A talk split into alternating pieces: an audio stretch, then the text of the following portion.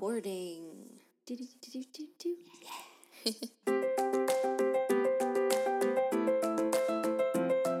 You're listening to Brea and Leia, a Star Wars podcast hosted by a mother, that's me, I'm Annika, and a daughter. Hi, I'm Kirsty. Today we're discussing our favorite moments in A New Hope, the original Star Wars. The one that started it all. It's cool I, that we're finally getting to discussing A New Hope. It seems like we were bound to get around to it, and uh, it's a big one. As I was watching it, you know, part of me was like, I don't even need to watch it. I, Uh-huh. I know this movie by heart. And that was true. I know that movie by heart. but at the same time, it's really hard now, post episode nine, Uh huh. And on so much Star Wars that isn't even about Luke Skywalker in any way, to divorce A New Hope from everything else. It's like it's really hard to just see it as its own movie. Yeah, I agree. It's so interesting to look at that way because so much of what Star Wars is is callbacks to A New Hope in one way or another, just like paying homage to it. And so it's interesting to kind of just consider the film standing alone for itself. I mean, I didn't really consider it by itself. I all my favorites somewhat have to do with other things too, but I tried to be like, okay, I'm going to pick moments that are about this movie, that are meaningful because of this movie, that are meaningful in the context of this movie. Mm. And I could not do it. It wasn't. yeah, I was gonna say that didn't work, work out for me. I think one of my choices kind of fits that.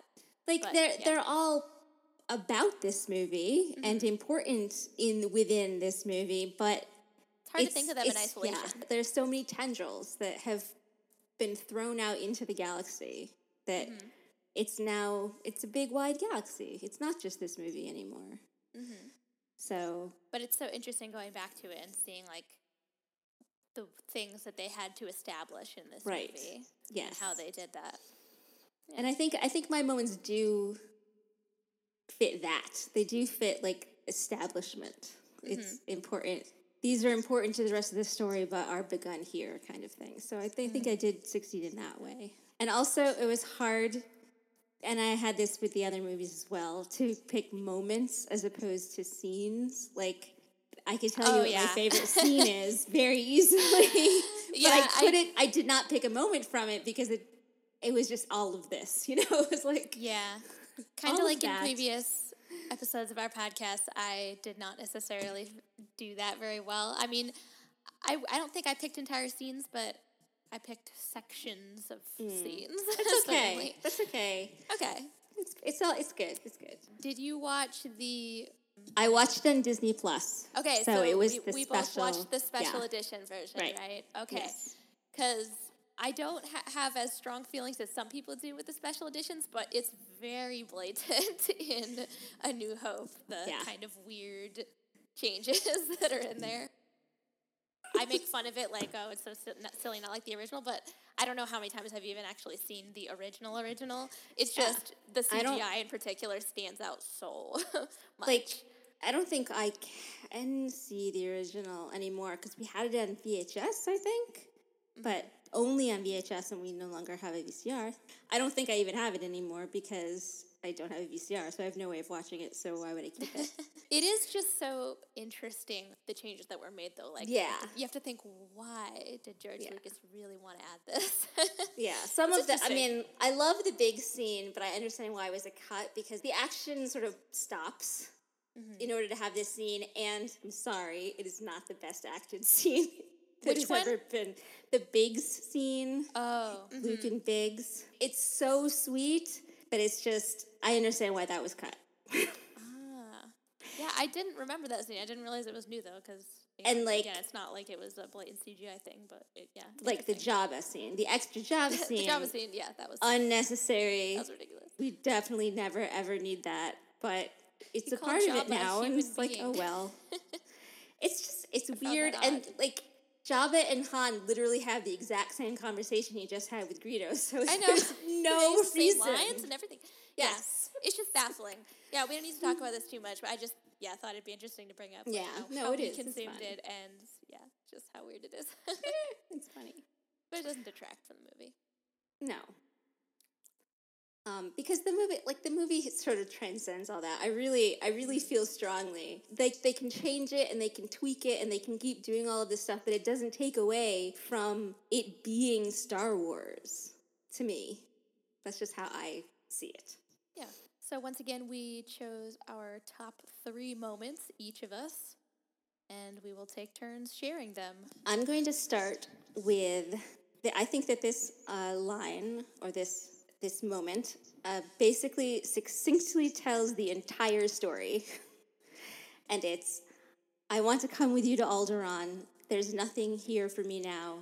I want to learn the ways of the Force and become a Jedi like my father." So this is what Luke says to Obi Wan right after he finds out that his aunt and uncle and their farm were burned by the Imperials who are looking for the droids. And so he has found out all of the secrets. Well, no. He's found out the secrets that Obi Wan is willing to tell him at this point, uh, the, the secrets of his past, and has been presented with an adventure. You know, should you choose to join us, you will now be on your journey to be a hero. But he said, no, I have to go take care of the farm. And has now sort of the choice has been taken from him in a way, in that the farm has been destroyed, his family has been slaughtered. He has nowhere else to go or nothing else to do, so he might as well go on this adventure that has, uh, you know, comes with a sword and a, and a mentor and a trip off the worst planet in the galaxy. Pretty so easy decision for him, you know. really. At that point, it's pretty Sounds good, right? plot convenient, But I think sad. I think that that is that's the moment. I think that's the moment for Luke. The when Luke becomes the Luke Skywalker we know, he picks up the mantle of Skywalker and and goes on his journey. And I think it's important, and this is where it does tie into the rest of the saga. That line, "There's nothing here for me now," mm. is different from both Anakin and Rey. Anakin has to leave his mother behind Right. and everything he has ever known, but most importantly, his mother. And Rey has to leave the idea of her family. When she takes off on Jakku, she wants to go back because she's, she wants her family to come back for her. She wants that reunion. So she doesn't she doesn't want to leave it behind, and Anakin certainly doesn't want to leave it behind. He runs back and has a whole scene about it. But Luke doesn't have any of that. Luke has no reason to stay on Tatooine because that has been taken from him. And so it's it's interesting to me that you know he's sort of the middle piece mm-hmm. between Anakin and Rey, while also being the beginning piece. And Yeah, from a story perspective, it's the beginning and or not the story, but like the production uh, Yeah. and kind of us exp- or the audience, not me particularly, but experiencing the story. It's kind of establishing a journey or story that we know, so that it can be become more complex in other versions of that story and built upon in the sequels and Mm-hmm. Yeah. the prequels. And I think that comes up with a lot of different things in A New Hope. I agree, and I just really liked this this bit of storytelling, and also that that that one word now. It shows that he really does care about the Lars. Mm-hmm. He cares about Uncle Owen and Aunt Beru, and he's upset with being held back because he wants more. He wants the adventure. He wants the destiny but he also is loyal to them. Like he is going to stay and and take care of the farm, even though Obi Wan thinks it's ridiculous. It's a ridiculous choice, and of course Obi Wan does because he's a Jedi, and the Jedi are used to taking people from wherever they are. And because the best thing you can be is a Jedi, right? Like that's what Obi Wan believes. And so mm-hmm. there's a lot more in this really simple line now that it's 40 years later. Then it was simple and now it's so complex and I just think that's really great and it's it that's what I mean when I say it, it succinctly tells the whole story of Star Wars. I like that a lot. So, what I picked for my third favorite moment related to what you were just talking about, I decided to call it Obi Wan teaches Luke about lightsabers and the Force while lying through his teeth about everything else. yes, very good. So, you know, this is a little bit before your moment, but still on Tatooine, where Obi Wan gives Luke his father's lightsaber, calling it an elegant weapon for a more civilized age, another classic quote. Mm-hmm. He gives Luke a little history lesson about the Republic, and Luke plays around with the lightsaber. You can see the kind of wonder on his face as he does that. And Obi Wan goes on to tell Luke that Darth Vader killed his father. And that is a really big deal that he tells him that because I feel like it's a big part of what motivates Luke to fight the Empire. You know, you're just talking about how he's got nothing left and he, you know, wants to be a part of the greater fight and part of the adventure. But definitely a lot of it's motivated by what Obi Wan tells him about his father, including that he was a great Jedi and that Darth Vader killed him and Darth Vader's part of the Empire. So it makes me wonder sort of how his motivations might change if he was given any different information or less information or something like that. Mm. And then Obi Wan goes on to give the first explanation of the Force that we see, which is extremely important and very central to the saga as a whole. He describes it's an energy field created by all living things. It surrounds us and penetrates us and binds the galaxy together. I think a little bit earlier than that, Obi Wan's also telling Luke about his father and how he's the best star pilot in the galaxy um, and relates it to Luke as well and how he was a good friend of his and all that. So, you know, definitely a lot of classic moments and imagery in there. Um, but what I love about this moment is I think it says a lot about Obi Wan's character, and he is one of my favorite characters. You can tell from this whole exchange that Obi Wan is very knowledgeable and also a bit cryptic um, and kind of a bit regretful or at least sad that his friend is gone and him having been the one to train Darth Vader. And you can see that he has this overall fondness for the good old days kind of thing, right? And like you were saying, he mm. thinks the mm-hmm. Jedi are the best, and he's like telling Luke about how great the Jedi were. yep. I think it's clear that Alec Guinness established such a specific character and acting style for Obi Wan, and it shows how impactful that character is when you realize how much work went into mimicking it in the prequels and in the mm-hmm. Clone Wars. Um, definitely makes me appreciate Ewan McGregor and the work the creators on the Clone Wars and James Arnold Taylor. Just the way that they, like Obi Wan's attitude and manner of speech, are impressively consistent throughout the saga.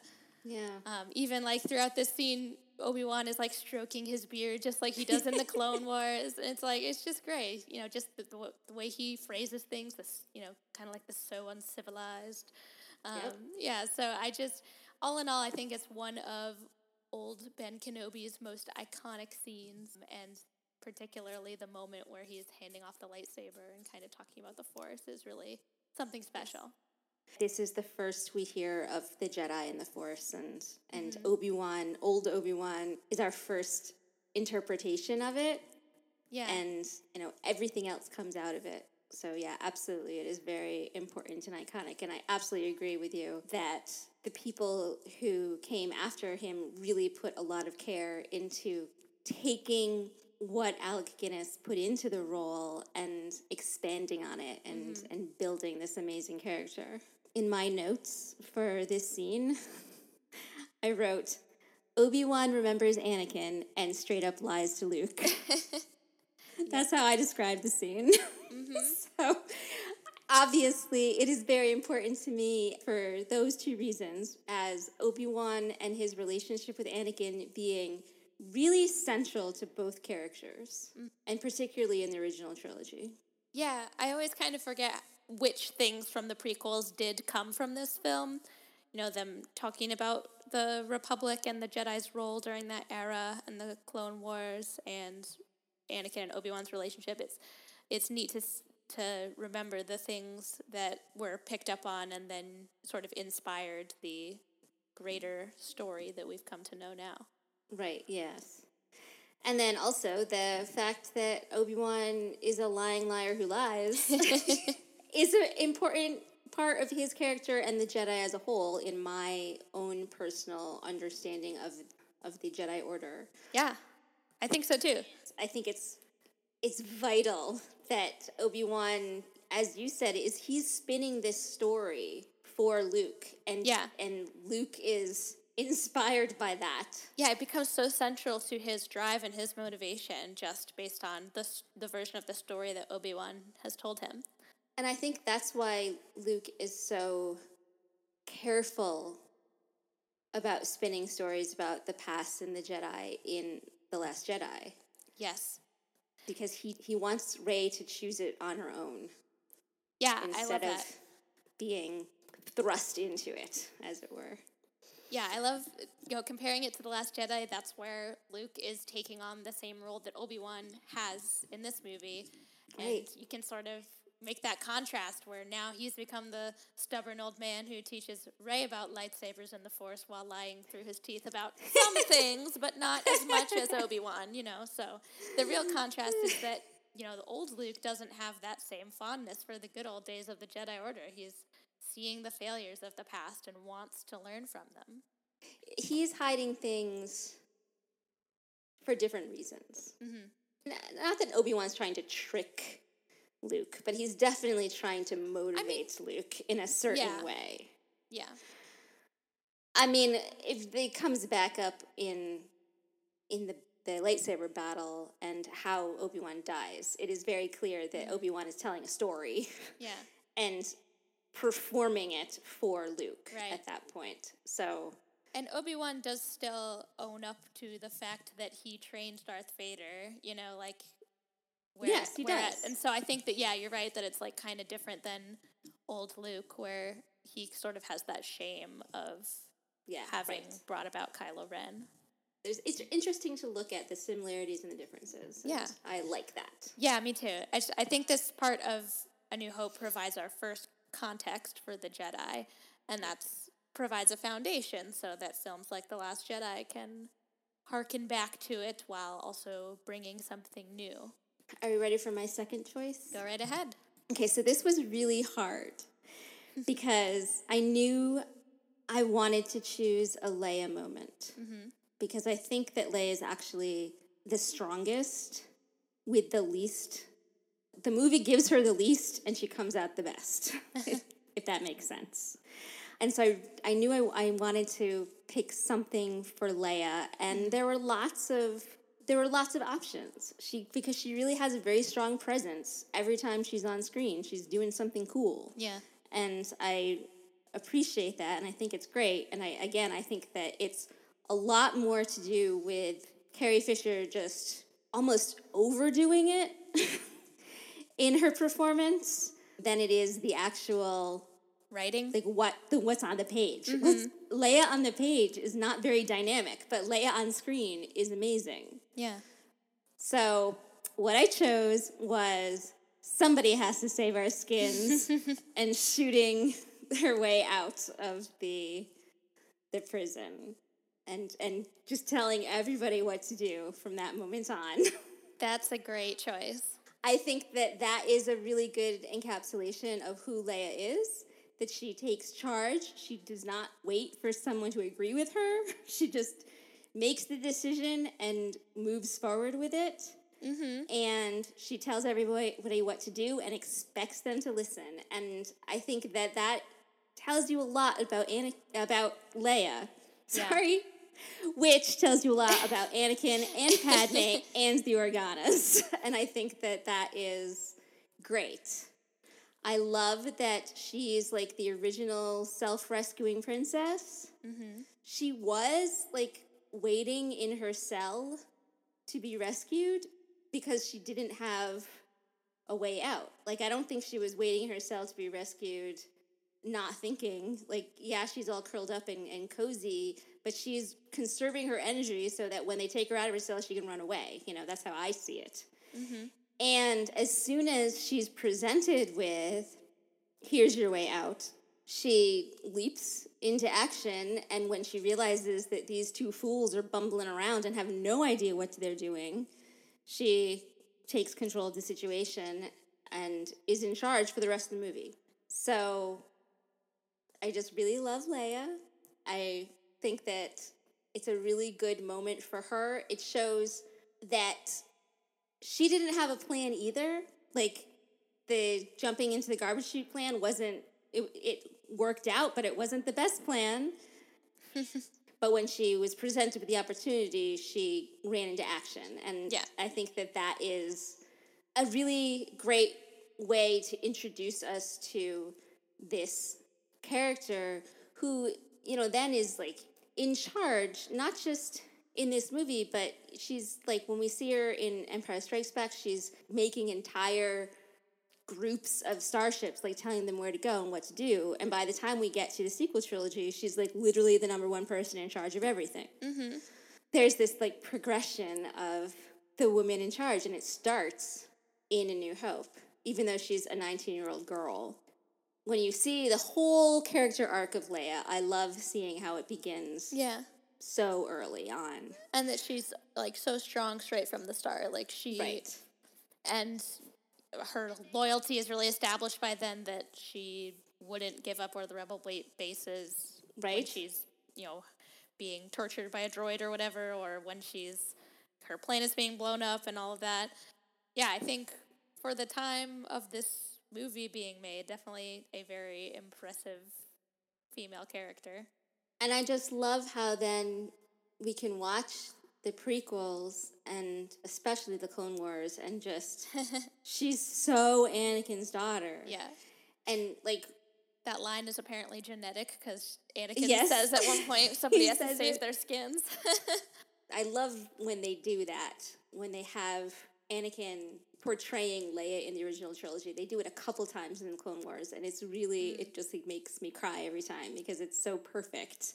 And of course, she is also a lot like Padme. Padme is another self rescuing princess and certainly is always taking charge, but mm-hmm. she is a little more measured about it, whereas Leia and Anakin are just like, whatever, we don't need a plan right now. We're just going to g- do and Yeah. figure out the plan later. I like that you brought that up that she doesn't necessarily like know what she's doing because like even when she like says that and steps out with the blaster, she doesn't even look like she can handle the blaster very well. She's just she's yeah. just doing what she can, you know, she into the trash compactor, whatever.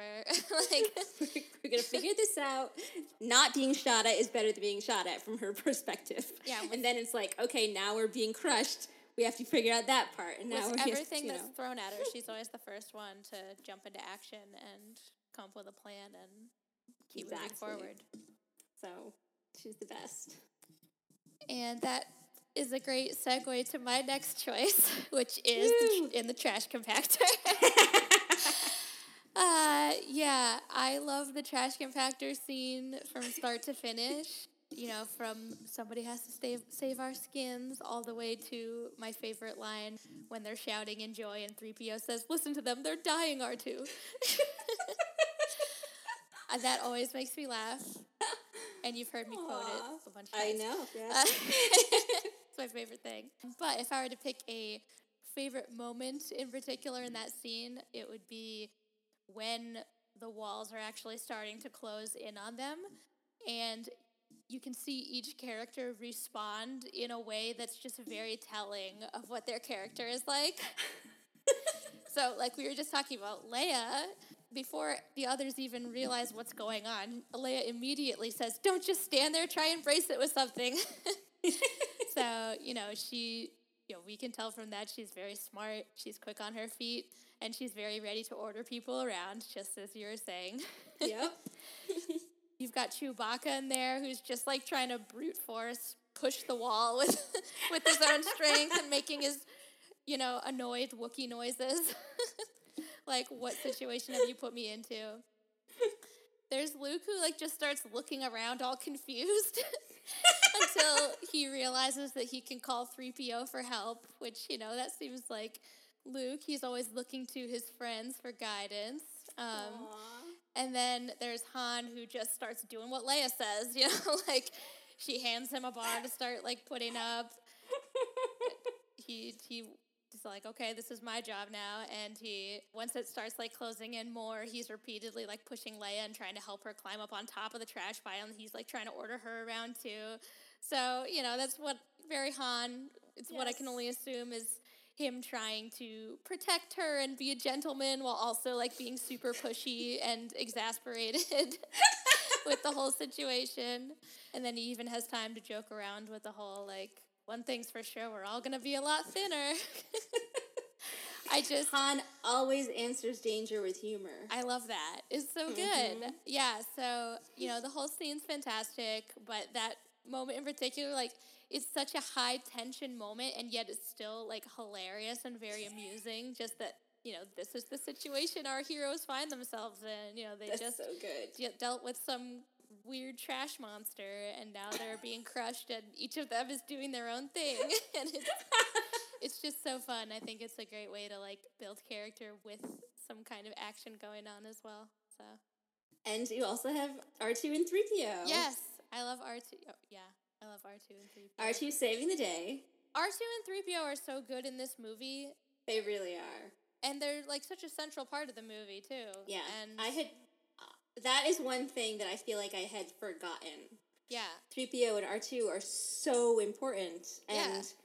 Are central figures. yeah, they're basically part of the main party of characters going around the Death Star and everything. R two saves the day, of course, and also three PO is able to like talk his way out of the situation when the stormtroopers find them. They're like, oh, he's like, oh, they went that way or whatever, you know, like. Yeah, so th- they definitely were great in the whole movie and in this scene. They deliver the best line. So there you go.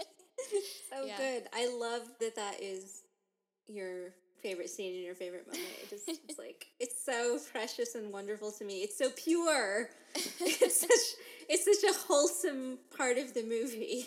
It's because it's it's ridiculous and Wholesome silly and and just I don't know. we also like have Han saying, "I've got a bad feeling about this." Yes, After Luke had said it previously, like there's little things like that, little connections. you could delete that scene and not lose the plot, right? Like it doesn't further the story in any way, but you're right that it tells you so much about the characters and it gives us such a good we're working together and Yeah, to solve a, a problem quickly. and Yeah. and also it gives them like oh we've we all could have died and Yeah. we didn't so even though we're co- we're all complete strangers at this point we're starting to become the really important group of friends that we eventually will be because we're thrown into this ridiculous dangerous situation that we have to get out of. And that is i find hilarious because it's like the Death Star, you know, this obscenely horrible idea of a weapon of mass destruction that you live in, and they're in the trash. It's like. It's just it's know, so like, funny because it's so pristine and they're in the monster in trash. It's hilarious. Why is yeah? the, why is there why is the trash like full of water? Like so many It's great. questions. It's great. All right, what is your last choice? my final moment is if you didn't notice, I picked a Luke moment and a Leia moment, and so now it's my Han moment. Mm-hmm. I chose Han running after the stormtroopers, ah, Yes. pell mell, with one blaster and his poor Wookiee companion who just joins in because that's what we do. So they've gotten out of the, the trash compactor and they are thrust into you know uh, here's more stormtroopers we just we just left a bunch of stormtroopers shooting at us and now we found more stormtroopers shooting at us we, we didn't actually escape much and he just grabs a blaster and runs after them by himself with like a rah Shouting, yeah. noise you know just just a war cry and off he goes And then they run away. Like it works. he he successfully gets the stormtroopers away from Luke and Leia, and he is able to escape with with Chewie as well because they're faster than stormtroopers at the end of the day. His his ridiculous gambit succeeds, he didn't know it was going to succeed. It was just Yeah. completely in the moment. This is who Han is, and Leia says, "Well, he certainly has courage." And Luke answers, What good will it do us if he gets himself killed? And just like you were saying about the trash scene, like that, those three things in in tandem, like tell you everything you need to know about these three characters and their relationships between each other. Han is all reckless energy. Leia is begrudging respect. and and Luke is pragmatism. and and like, look, like, we what's important is that he survives. And you know we also survive but but like, it's just it's so good. And chewie like i said poor chewie just follows han wherever he goes. Because he is a loyal and wonderful companion who really loves han. And so this i think is a better demonstration of han's character than the han shoots first scene mm-hmm. even though I think that it's the same version of Han. That Han is reckless. Han Right. lives in the moment. He does what he needs to do, and damn the consequences.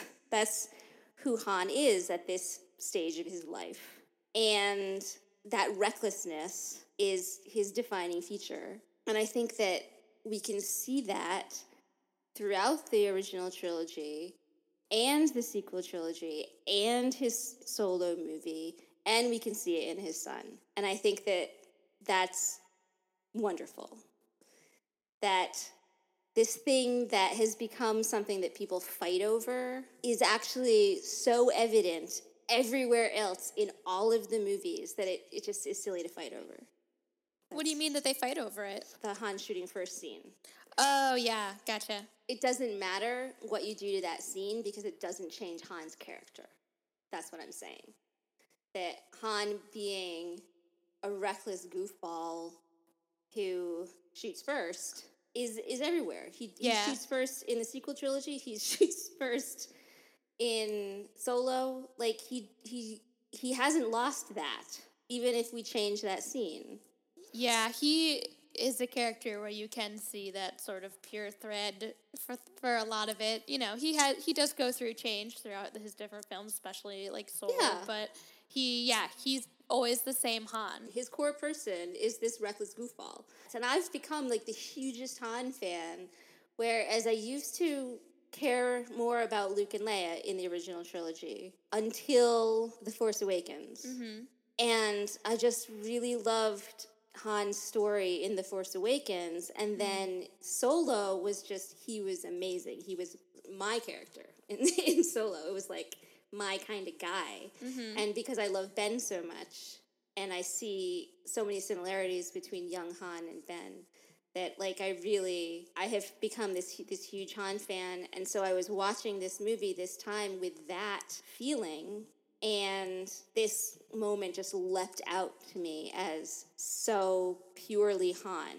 And what is so amazing about it is that he was arguing with Luke about going to save Leia.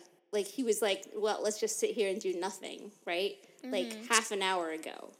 And now he is like literally flinging himself in front of them Yeah, in in that 30 minute span of time has trash compactor does a lot to people.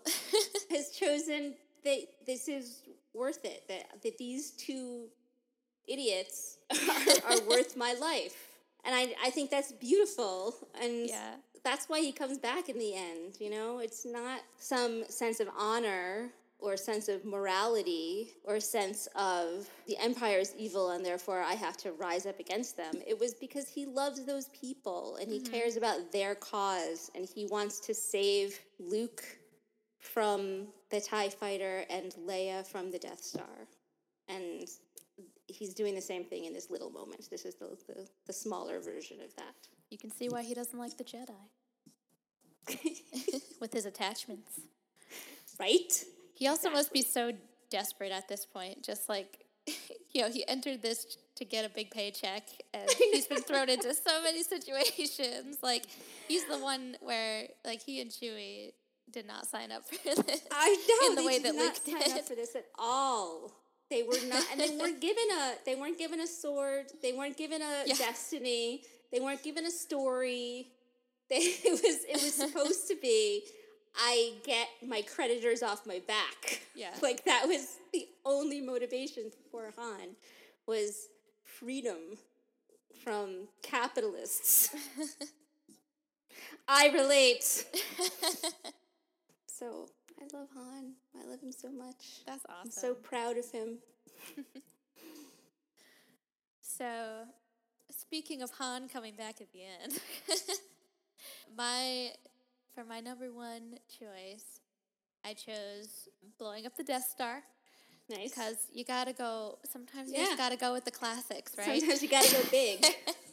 so specifically, the section where Luke starts hearing Obi Wan's voice telling Yes. him to use the Force, and up until Luke successfully blowing it up. Mm-hmm. So obviously, this is one of the most classic moments in any movie, possibly like one of the biggest, class, most classic Star Wars moments. Definitely very often parodied because it's interestingly nostalgic. Like the whole trench run scene, particularly that, is like nostalgic to me, even though the original trilogy wasn't like the trilogy of my childhood, like we talked about. Mm-hmm. Because right. like it came up so much in cartoons that I watched, right? so it's like I knew this scene, you know, so well, and it gives me those nostalgia chills just because you know everyone else in the world, you know, thinks of it as a classic scene. In particular, the ones mm-hmm. making cartoons that are making mm. like little references for the adults and stuff. Right, because they were my generation. Right? Yeah. And so they were kids when they saw it, yeah. and they have that wonder. yeah. 'cause it So was the first amazing thing they saw. So it's cool how much how other creators have been inspired by this part, and specifically the Powerpuff Girls. I remember just it was so adorable because it was like where Bubbles was in the trench and she was crying because her sisters got blasted out of the way, and so she had to blow up the Death Star by herself. and then she hears the voice of like their dad saying, "Believe in yourself, Bubbles." And it's like, oh my gosh, that's so funny. But yeah, ev- every television show has a version of this, especially the cartoons, just because of how iconic it is. So I love the way that the Force theme, you know, you can hear it swelling as Obi Wan is speaking to Luke. It's, you know, adds to the moment. And as soon as Luke is able to actually channel the Force, after hearing that from him, we hear Darth Vader say, The Force is strong with this one. Um, and I think that's cool because that's kind of the beginning of Vader's connection to Luke. And, you know, Right. in the beginning of Empire Strikes Back, he's already like obsessed with finding Luke, you know? At that point, he probably knows already that it's his Yeah. son, but he doesn't necessarily know it at this time, but he, this is the first time that he connects with his son, you know, ever. He realizes the force is so strong with him, and then he needs to know yeah. who he is, is, and yeah. so he finds out that he's his son. We see R2 get shot, and you're you know worried about R2. See 3PO looks really concerned, and it's like all this heightened emotions going on. They start powering up the Death Star to destroy the Rebel base, and then Han Solo, our favorite, he swoops in and saves the day. I, I love the way you put it that you you think that you know he does it for Luke, not for the the rebels and for the galaxy. You know, it's about the experiences he's had, the friends he's made along the way, the real rebellion was the friends we made along the way. and then, of course, Luke is able to make the one in a million shot into the exhaust port to destroy the Death Star. And you can see he has this look of relief on his face afterward. I think this is just a perfect culmination for the trench run scene. I think it's brilliant and it really holds up Yeah. even against the newer Star Wars films as just like this very well done climax where like all that stuff happens in a span of like just a minute or so and it's all one thing building off another and I just think it's really well done. And this is like the only Star Wars movie where the climax doesn't have a lightsaber battle, Yeah. but it's still just as exciting. And it's almost like it's different than any of the others because it's not even just like a space battle for the sake of a space battle. There's like a specific mission and a goal that you're hoping for the hero to achieve. I just agree with everyone in the world, I guess, that this is a very iconic and classic moment. You said that he makes the one in a million shot, and that's what Han calls it. Because he says, "Great Right, shot, kid. yeah. That was one in a million. And I just I wrote that down because I had, and, and then I wrote Han is the best. Okay, because Han doesn't say we did it or anything like that. He says, "Great shot, kid." You know, like he's he's not only coming to save Luke, but he also like puts it all on Luke and congratulates him in the moment and doesn't even take any credit for himself at that point. He's just caring about Luke still. And I just think that's so sweet.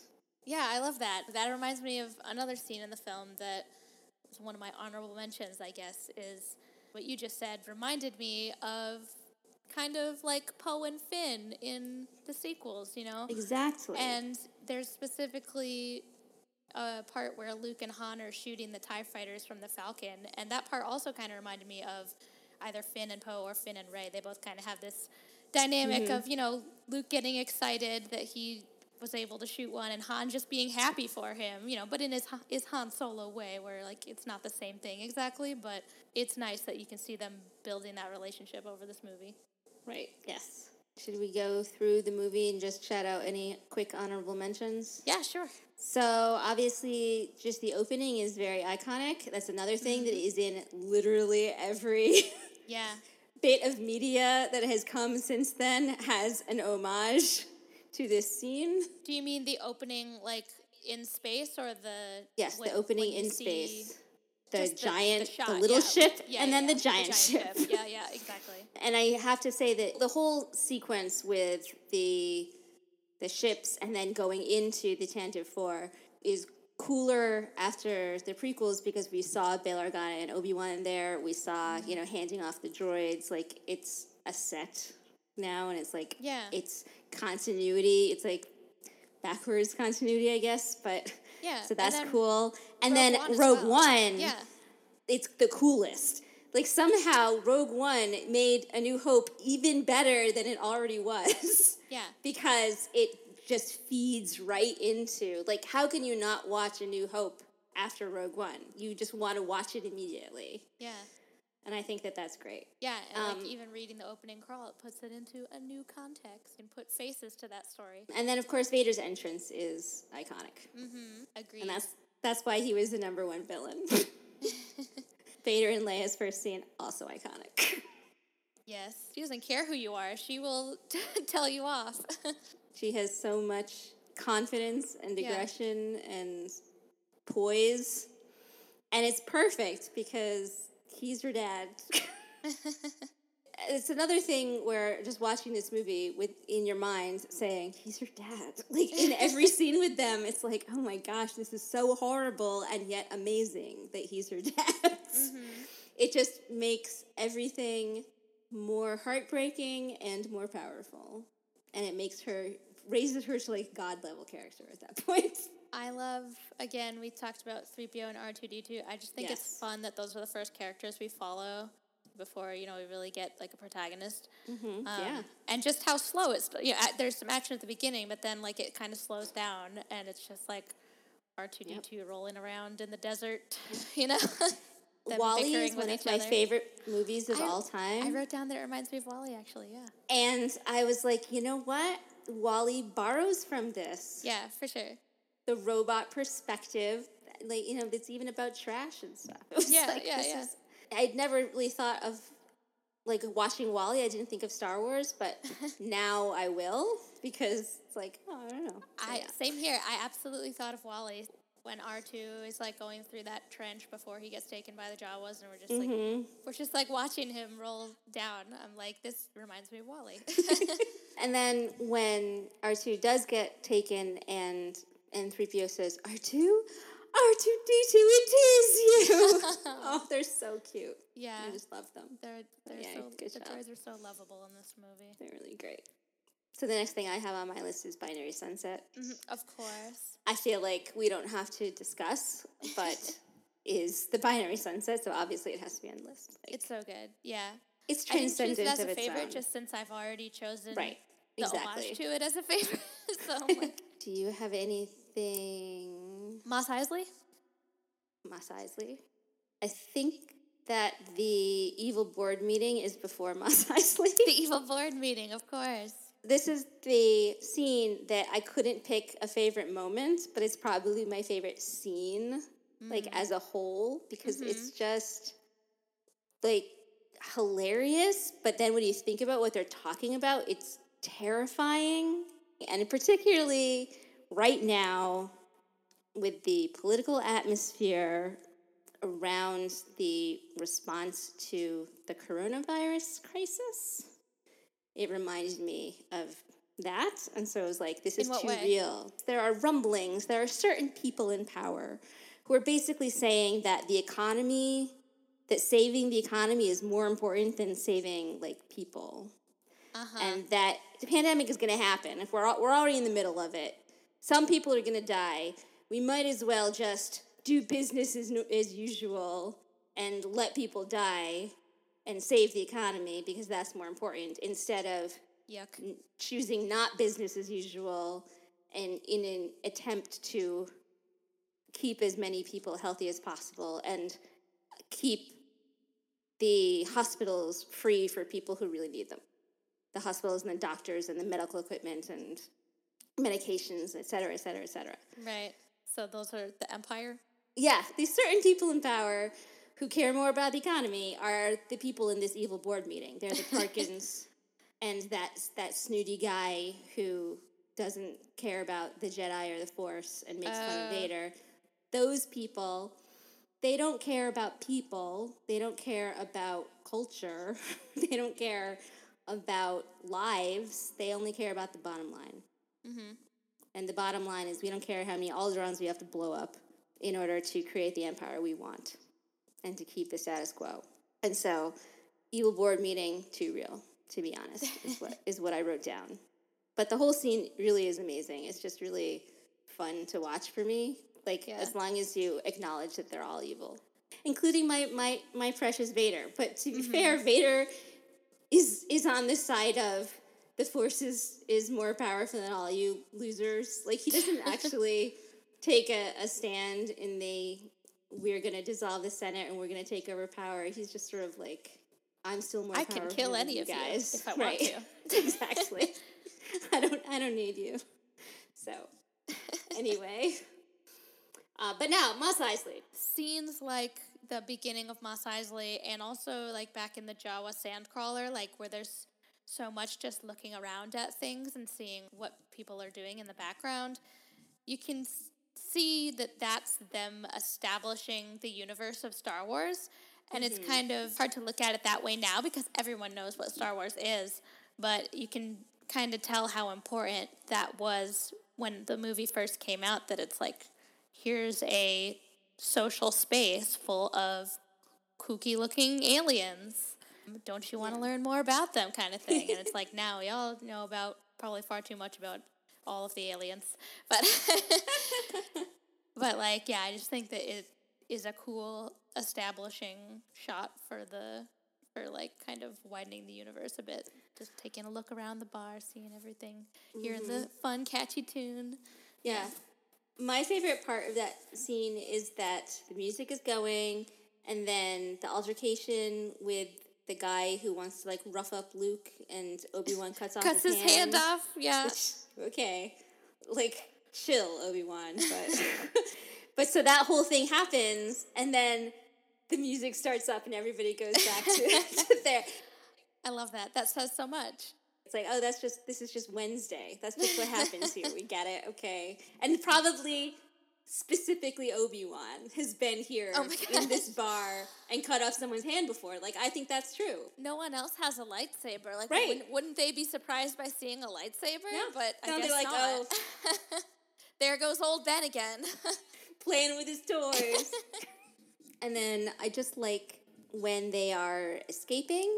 They're leaving Tatooine. Mm-hmm. And the 3PO says, I don't know what all this trouble is about, but I'm sure it must be your fault. to R2. It's just so good. so funny. So now we're at Alderaan being blown up. Yeah. Pretty sad. Vader pulls Leia back when she is entreating Tarkin to not blow up Alderaan, and he's completely ignoring her and, and just speaking to her condescendingly. Vader like pulls her back against mm-hmm. him.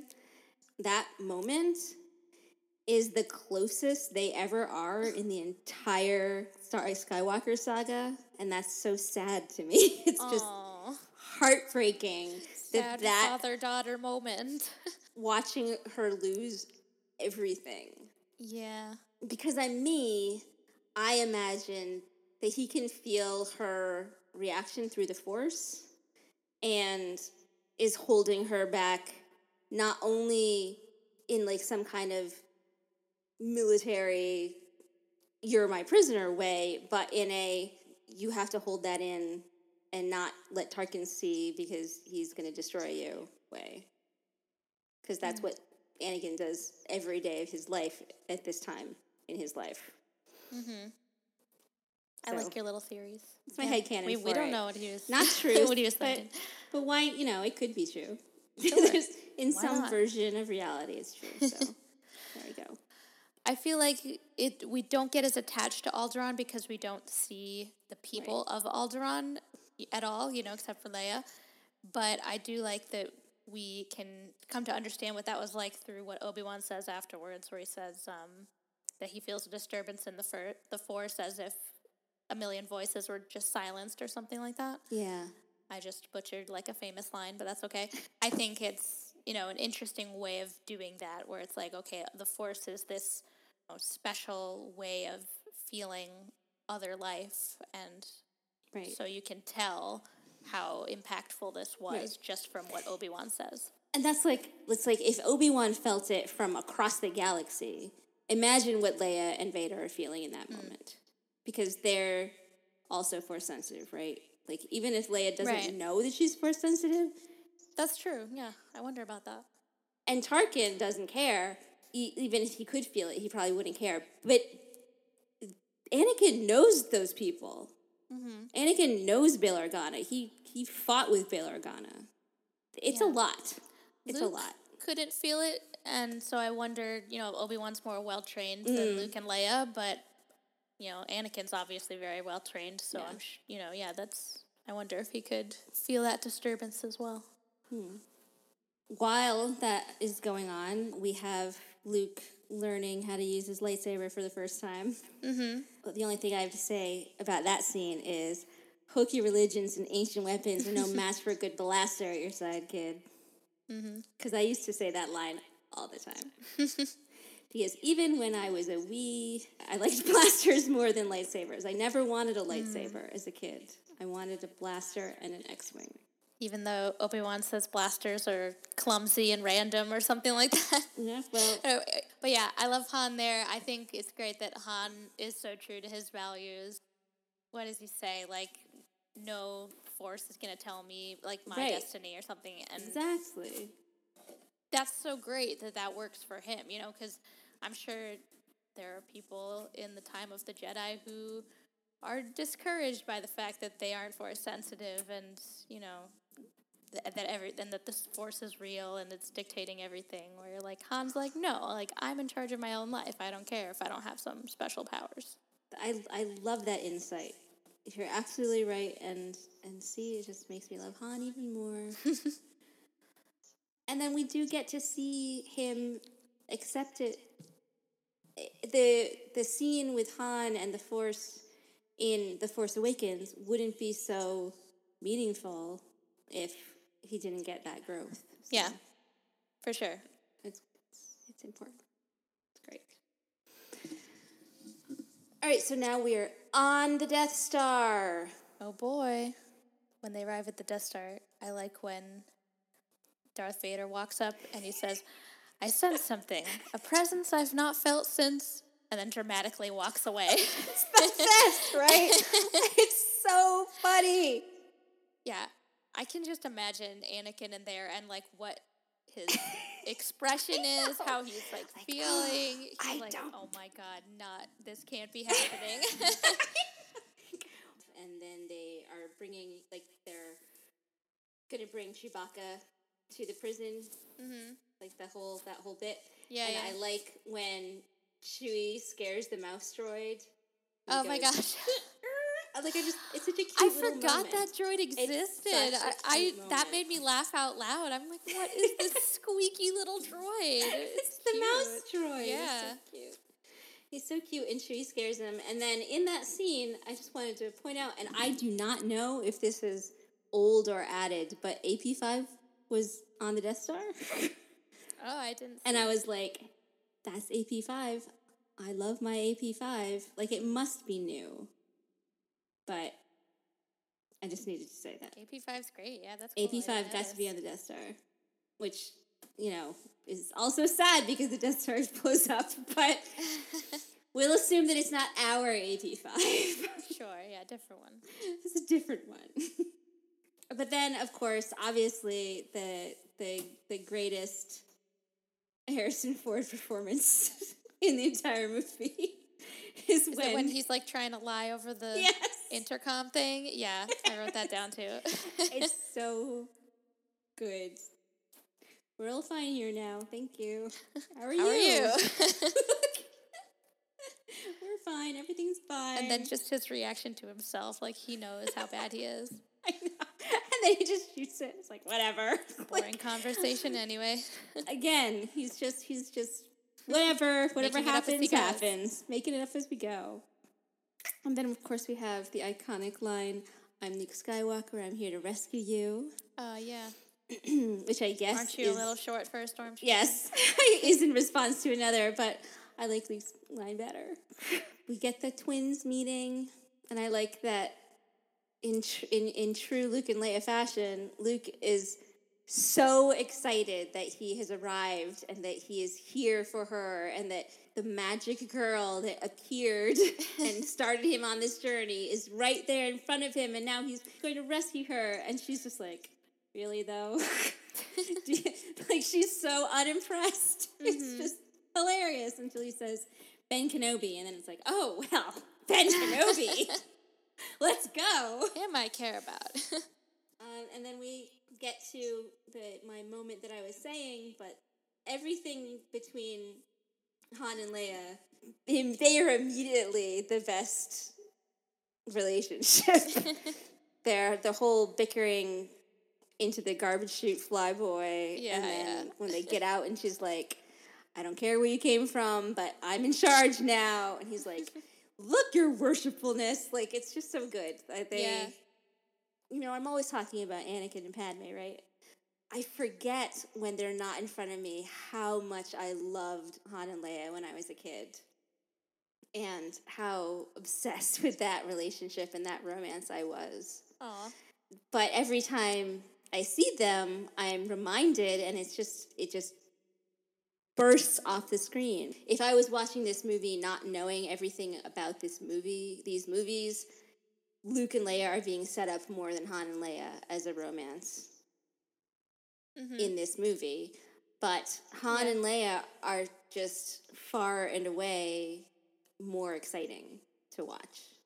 Han, Luke and Leia are sweet, and I love them. And I, I think I said earlier that like their relationship was like my favorite part of Star Wars for a long time. But Han and Leia have so much. Yeah, they have a great dynamic. Every and it's- line, every It's line, very is great. classic. But to be fair, the next thing on my list is the for luck kiss on the cheek. Because that's just adorable. It's adorable. They're so cute. Luke and Leia are adorable. Oh, is that when they're like swinging across the? Yeah, when they're when they're swinging.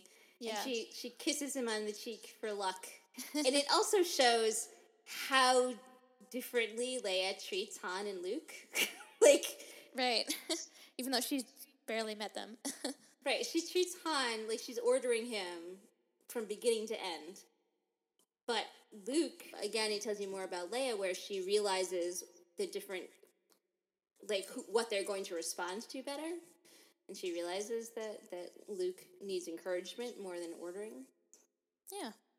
Uh, so lightsaber battle, Yeah. such as it is, Obi Wan and Vader. it's barely a battle, but yes, it's a, it's a Very slow paced compared to their last meeting. strike me down and I'll become more powerful than you can possibly imagine. Yeah, that's a classic one.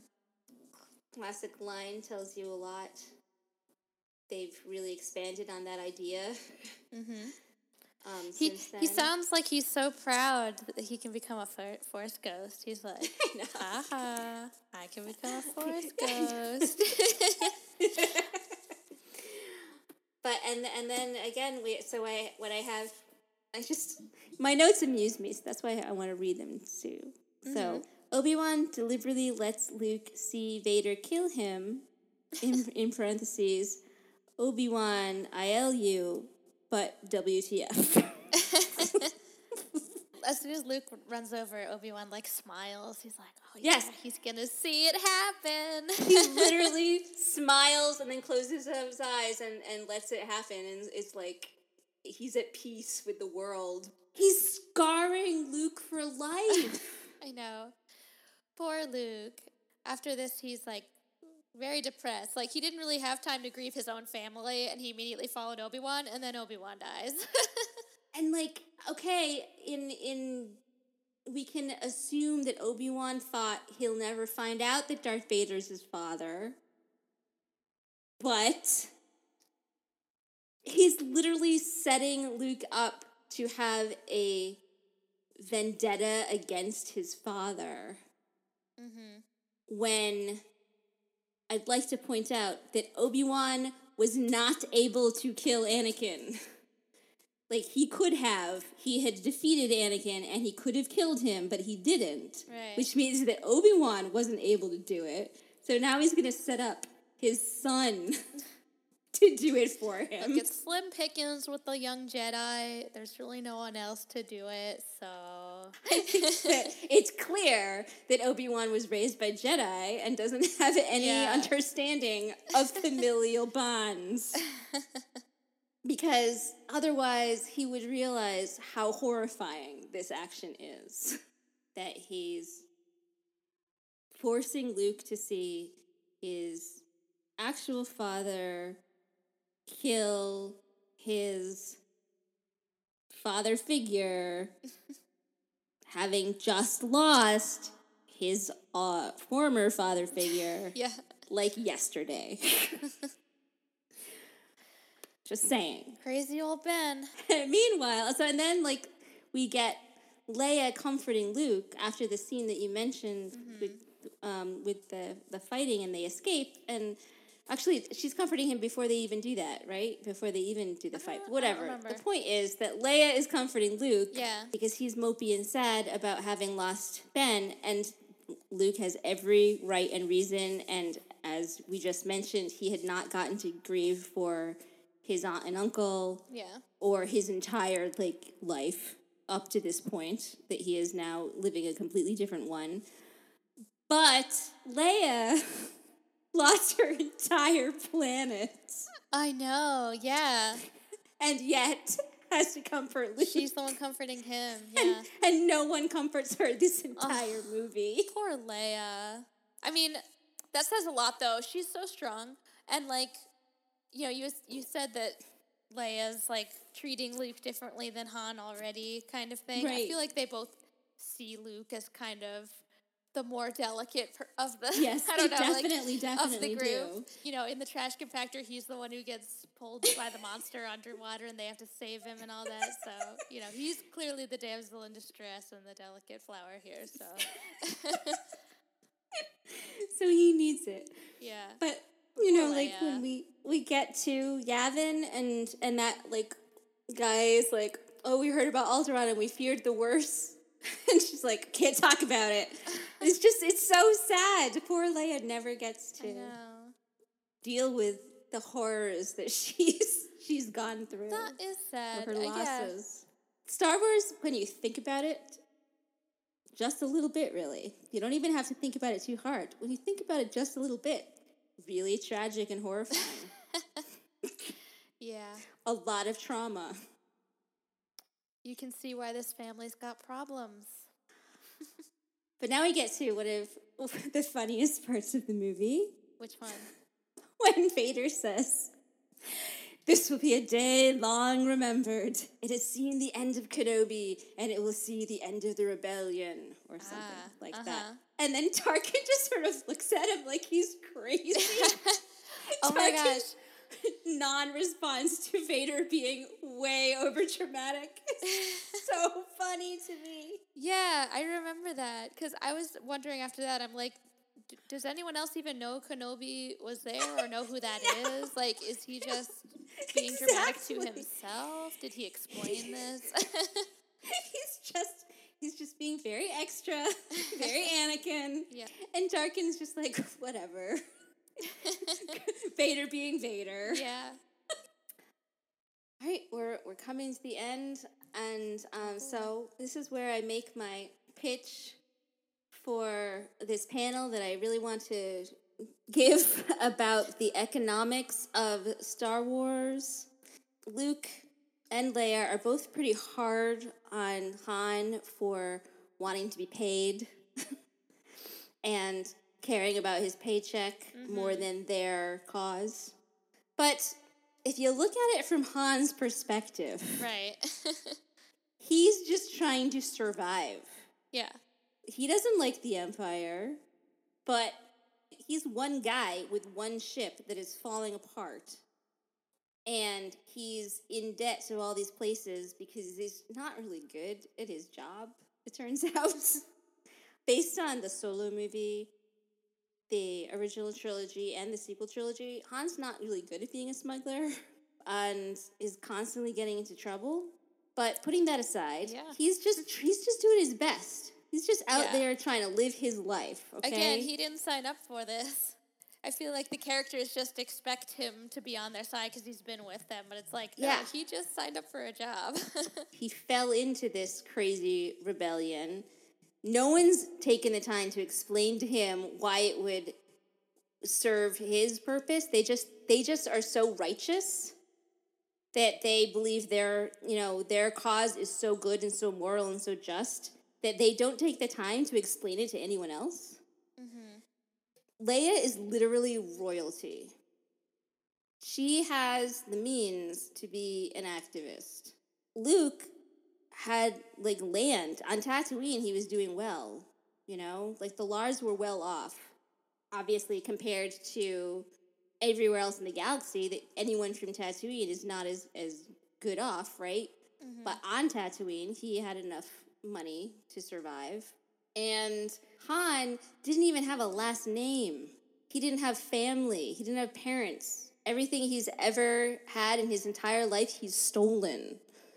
He's coming from a different perspective, and I think that we should give him a pass for thinking this money is going to get me out of debt so that I can try to, you know, have a better life for myself. You, you can't, like, blame the homeless for not marching on Washington to help the homeless. They're just trying to find a home. right. That's neat. That's a cool connection. So, like, would the your panel be like? My panel would be how the people who have the means to rebel, like Leia and the Organa family, like Satine Kryze has enough money to take a stand, right? Mm-hmm. You know, Padme certainly has has enough power and catch it and capital to take a stand. She has enough capital to be righteous and moralistic. Mm-hmm. And and then there's like the middle ground people like Luke or like the Ersos. And then there's the people like Han and Rey and Anakin who are just trying to live Right. who get pulled into all this mess and don't really get a choice. So their, their choice ends up being like, join us and we'll we'll help you out. And then there's people like Rose, right? Rose is closer to the the Hans and Reys and Anakins of the spectrum, but she chooses to be a part of the resistance because you know she does make that moral choice. She does mm-hmm. realize that they're the good guys. That gives her some. That says something about her character. That is powerful. And she gets to teach Finn this lesson, basically, right? Yeah. Rose is this is a really amazing character in that way, I think. She gets to be a, a working class person who is fully committed to the rebellion and is able to show Finn, another working class person, why it matters. Yeah, that's really interesting. You know, whereas like Yeah. said, no one ex- no one explained it to Han, so he Right. just yeah, I think that's interesting to like look at the characters in the context of their perspective and their mm-hmm. upbringing, their economic status, class, mm-hmm. things like that. So I think that'd be super interesting. my take on Anakin is that he he doesn't have this choice. He did not choose this life at all. It was, hey, you can be a slave or you can come with us and do exactly what we tell you for the rest of your life. And so he chose that because it was a mm-hmm. better life and it was certainly what his mother thought was a better life. But if you really look at everything that happens to Anakin after that point, he's really just choosing slavery or slavery but like better slavery. and that's interesting that because he's obviously the the lowest on the spectrum because he's a slave. Right, right.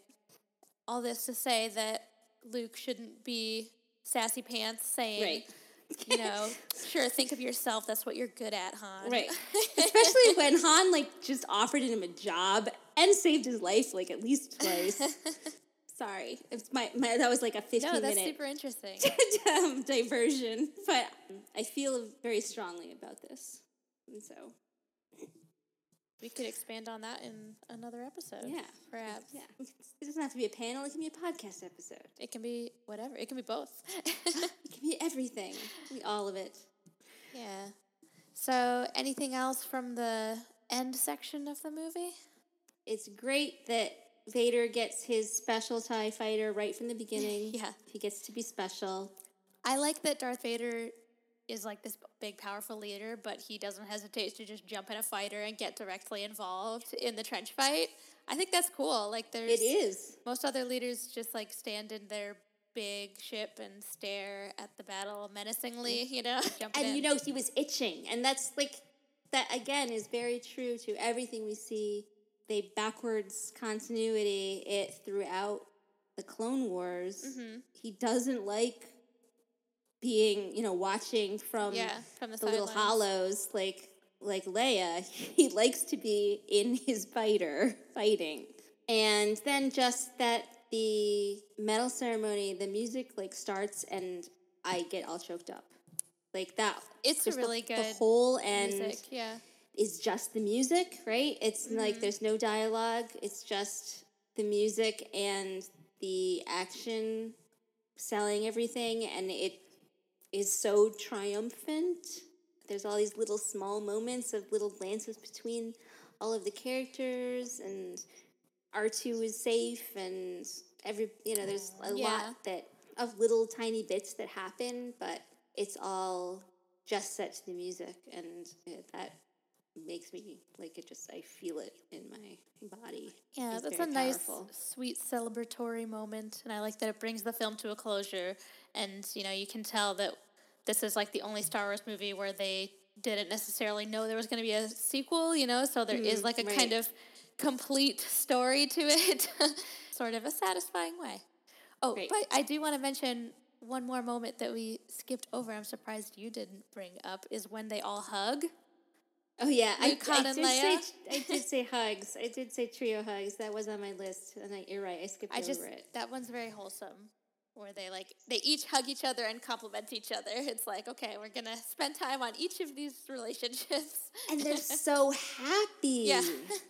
They're just so happy. Like everybody's happy, but the three of them are over the top Yeah. gleeful. And it's wholesome is the right word. It's just like, oh, oh, Great discussion. yes. This was fun. Thank you for listening to Brea and Leia. You can find us online at breaandleia.live and follow us on Twitter at, at Brea and Leia. That's B R E H A N L E I A. I am at Kirsty Beth on Twitter. And I am at Manic Pixie Dane. Our theme music is You Can Think Positive by Snow Music Studio. If you like us, please leave a review at Apple Podcasts or wherever you consume your podcasts. The more reviews, the easier it is for new listeners to find us. And tell your friends. And join us in two weeks for a discussion of Star Wars fashion. All Padme all the time.